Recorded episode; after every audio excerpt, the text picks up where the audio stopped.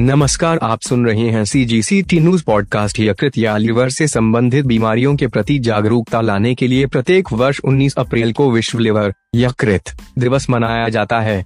इस दिन लिवर को स्वस्थ रखने के लिए लोगों को जागरूक किया जाता है, ताकि वे अच्छे से अपना जीवन जी सकें।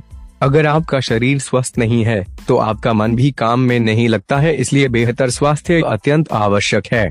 विश्व लिवर दिवस के बारे में जानकारी देते हुए जिला अस्पताल पंडरी में कैंसर विशेषज्ञ डॉक्टर प्रतिभा शर्मा कहती है, लिवर, मस्तिष्क को छोड़कर शरीर का सबसे जटिल और दूसरा सबसे बड़ा अंग है।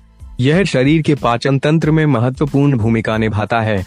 कोलेस्ट्रॉल के स्तर को नियंत्रित करने के साथ साथ शरीर से विषाक्त पदार्थों को बाहर निकालता है। वहीं रक्त शर्करा, ब्लड शुगर को नियमित करने में लिवर की महत्वपूर्ण भूमिका होती है। लिवर की बीमारी को समझने के लिए डॉक्टर द्वारा अपनी जाँच करवानी चाहिए। विश्व लिवर यकृत दिवस का मूल उद्देश्य लिवर से संबंधित बीमारियों के बारे में जागरूकता फैलाना है। लोगों को हेपेटाइटिस है, बी, सी, शराब और ड्रग्स के कारण लिवर की बीमारियाँ हो सकती हैं। वायरल हेपेटाइटिस, दूषित भोजन और पानी के सेवन, असुरक्षित यौन व्यवहार और नशीली दवाओं के सेवन के कारण होता है। लिवर रक्त के थके, अधिक मोटा गाढ़ा करना के निर्माण में सहायता करता है। वर्ष 2018 में स्वास्थ्य एवं परिवार कल्याण मंत्रालय ने राष्ट्रीय वायरल हेपेटाइटिस नियंत्रण कार्यक्रम शुरू किया, जिसका उद्देश्य भारत में वायरल हेपेटाइटिस को रोकना और नियंत्रित करना है। पौष्टिक भोजन लें, जंक फ़ूड, प्रसंस्कृत शर्करा और डिब्बाबंद भोजन से परहेज करें।